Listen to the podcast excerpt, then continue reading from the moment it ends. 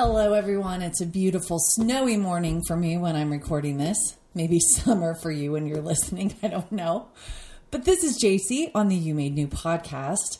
And I am finding a pattern with my episodes. I've said this before. It's just funny. I didn't know where this podcast would really go. I didn't have an outlined agenda for what each episode was going to be. I just really wanted it to be spirit led. And I'm finding that the things that are happening in my own real time life are the things I'm wanting to talk about. And the one that happened this week was actually not a one time shot. It's something that has come at me again and again and again. And it's even been in my own life a question that I've had.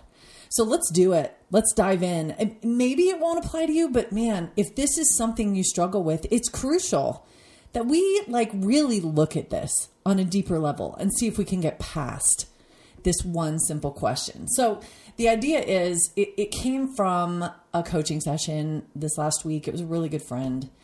And she just was venting and saying, you know, when it comes to food and my appetite and getting all that under control, I've tried so many times, I've failed so many times. I'm just tired of the whole thing. And then she looked at me and said, You know, does the Lord really care that much? Like, it's just food, right? Doesn't he care more about our faith and our spiritual life and our patience and our holiness and our righteousness? This is just what I'm putting in my mouth. How, can I even ask him for help? Should I just not even be worrying so much about this? Because she said, I'm spending so much time and I almost feel like maybe that's the problem. I'm just giving, I need to put my mind on something else. While I understand the sentiment, I do. I'm going to spend this episode talking about why the Lord does care so much. Again, a question that I've heard before and a question that I've had myself. Like, is it really that big of a deal? Um, th- the one thing that came to mind first was we've talked a lot about the lies that our enemy has been whispering into our minds. So, number one thought, of course, first of all, when we tackle this, has to be what if that's just his lie? To keep you from being healed in this area of your lives. Don't bother the Lord with that. This isn't even, this is trivial. This isn't even something spiritual. Don't waste his time. Do you see how many avenues or, or different kinds of um, slants this message could take?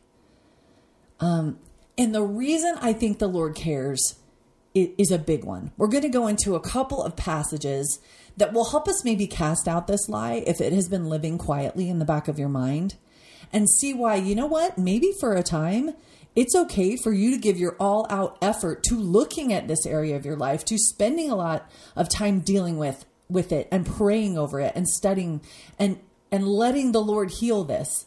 For me, it was kind of a consuming thing for a while where we just waded deep into this and I was kind of thinking about it all the time, but it let me unravel this mess. And, and, like I said, be healed from this. The first one comes from Galatians. No, excuse me. That's the second one. It comes from Romans chapter 6. And again, I'm getting far enough into this podcast. I really did not take good enough notes on what scriptures I've used and what I haven't. So if I've used some of these before, forgive me, but um, repetition is always good. I keep saying that. Galatians, again, Romans chapter 6, Paul says something very interesting in verse 12. He says this Let not sin therefore reign in your mortal body, that you should obey it in the lusts thereof. Now, again, first reaction is okay, it's food, JC, it's food. It's not sin. But we've got to we've got to spin it a bit. What if we look at this as an appetite of our flesh? An appetite that has begun to reign over us so that we obey it. I know we've talked about hints of this in other episodes, but here's the problem I keep seeing and I was I was again talking to a different friend about this just yesterday afternoon. We were talking about how other appetites of the flesh, pornography, our sexual addictions, alcohol addictions, drug addictions, spending addictions, all these other things that we could really struggle with instantly we know there's a problem there. We're not we're not going to take that lightly. A pornography addiction is a serious issue and and we're going to know that we need to face it head on. But then we look at, a, at an appetite of the flesh. And some of us who are really clean and righteous and obedient in those other areas of our lives, we can look down our nose at those people, right? Quote unquote, those people who struggle with those addictions and, and pat ourselves on the back for how righteous we are, while at the same time, we cannot stop ourselves from binging. We, we, I mean, I'm talking from personal experience here. I am really not being judgmental. I'm saying I did this. I did look down on my nose. I was the church girl. I was the good one. And yet I hadn't equated my issue with a physical appetite that was out of control, just like those other people's, you know, problems that I was looking down on. I was just the same. I had the same issue. It just looked different. And because food is more socially acceptable, I didn't have to give it the seriousness that maybe a porn addict or a drug addict or an alcohol addict would have to do. But it was the same.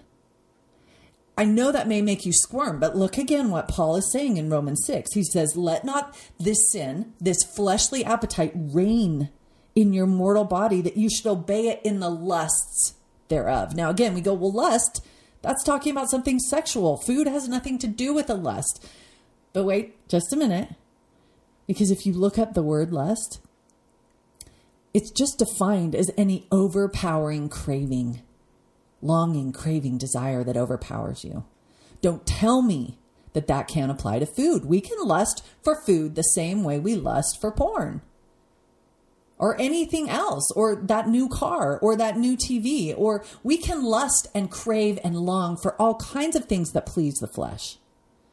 And so to say, oh, does the Lord really care about this all that much? Yes, if there's a physical appetite that is reigning over us, so much that we're obeying those lusts, those cravings come up, we obey them and we run to the fridge. Even on the mornings when we've promised ourselves that we're not going to do that anymore, that urge comes up and we obey it. We get in the car and we go get a blizzard. In even in our brains the whole time saying, "Why am I doing this? I promised myself I wasn't going to do this," because it reigns over us. Um, he continues in 14, For sin shall not have dominion over you, because you're under grace now. You have access to the Lord's grace so that it should break the power of these lusts over us. And so, if we're still held captive in this area, yes, it's not, like I said, it's more socially acceptable, but that doesn't make any difference to the Lord. Um, in Romans, he continues, Oh man, these ones hit home. And again, I have this sinking feeling that I've used these, but I don't really care.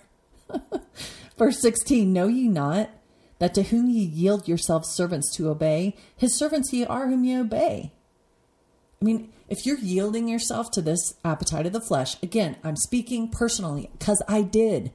For 20 years, I yielded to obey these lusts of my flesh. I became a servant to this fleshly appetite. And then he says in 17, But God be thanked that ye were the servants of sin, but ye have obeyed from the heart that form of doctrine which was delivered to you, the doctrine that Christ can save us from this through his grace and break these chains. And then, 18, being made then free from sin, you became the servants of righteousness.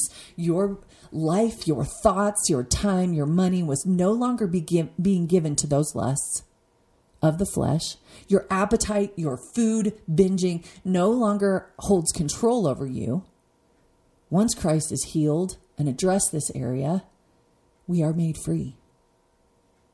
In a way that then we're going to be so uh, liberated by the experience, we're going to say, okay, where else am I captive? I began to do that. As soon as he began to set me free in this area, I had been captive for so long. It was so mind blowing to me that I went, oh, I bet this is not the only area that I need your help. And it's dumb that I'd made it into my 30s without really seeing that, but I did. And and I began to ask and and man, he began to set me free in areas of just all kinds of different things. I'm okay. I'm trying to hold myself back from going into all that baggage. But becoming a servant of righteousness rather than a servant of sin, a servant of our lusts. Another example of why I think he this matters so much to him. You look in Galatians chapter 5 and we've been here before, I know. But the whole reason that our sweet Savior died for us, gave his life for us, again, we know it's to set us free. And so in Galatians 5, verse 1, it says, Stand fast, therefore, in the liberty wherewith Christ hath made us free, and be not entangled again with the yoke of bondage. We know how bad food can be a, an issue of bondage. I cannot tell you how many people have sat in the office with me to coach and just said, Well, you know, I've crashed, I've failed, I've tried, I've tried, I've tried. Can it even be done? Is the idea that I get most of the time. Like, we all know we struggle with this and it's pretty much impossible, but you know, I'm giving it a try again because so many of us fail, right?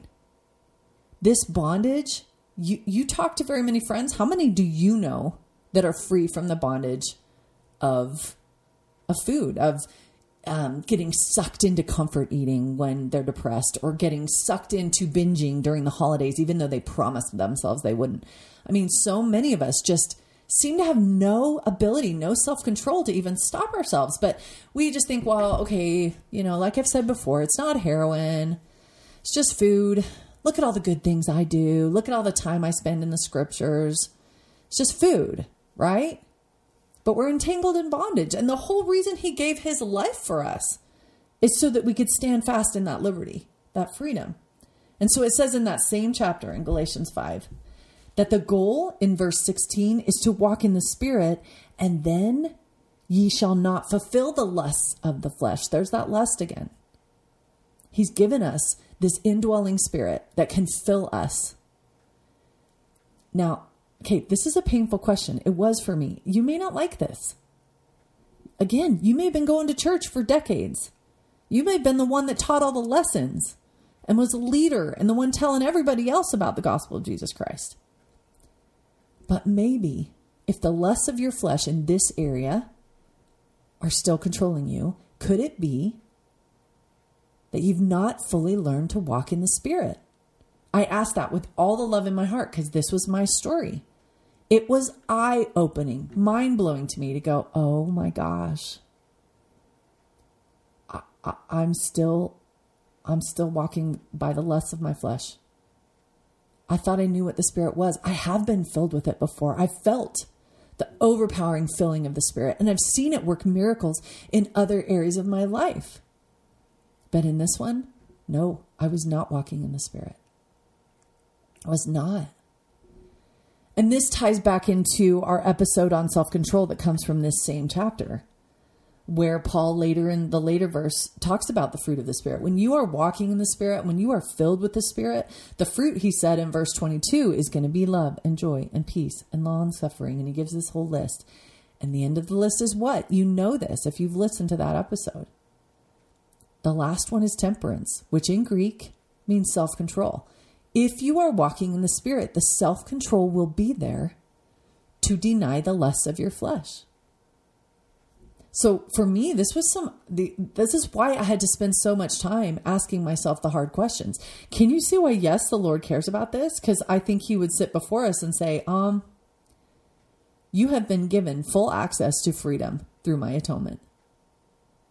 And you're denying it in this area of your life. You are not accessing the self control and the ability to walk in the spirit that you need to overcome the lust in your flesh. In this area, you are still captive. I I know this is repetitive. I, I really don't care. it it's it goes so deep.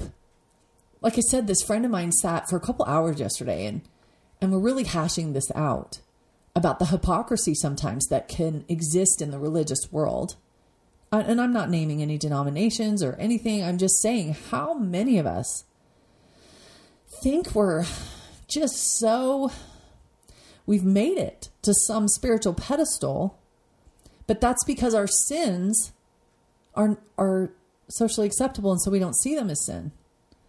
We don't see this as baggage in our lives. We're we're doing all the checklist stuff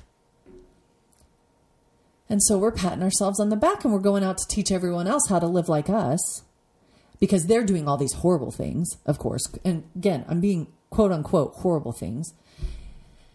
Is there is there a grade scale to sin?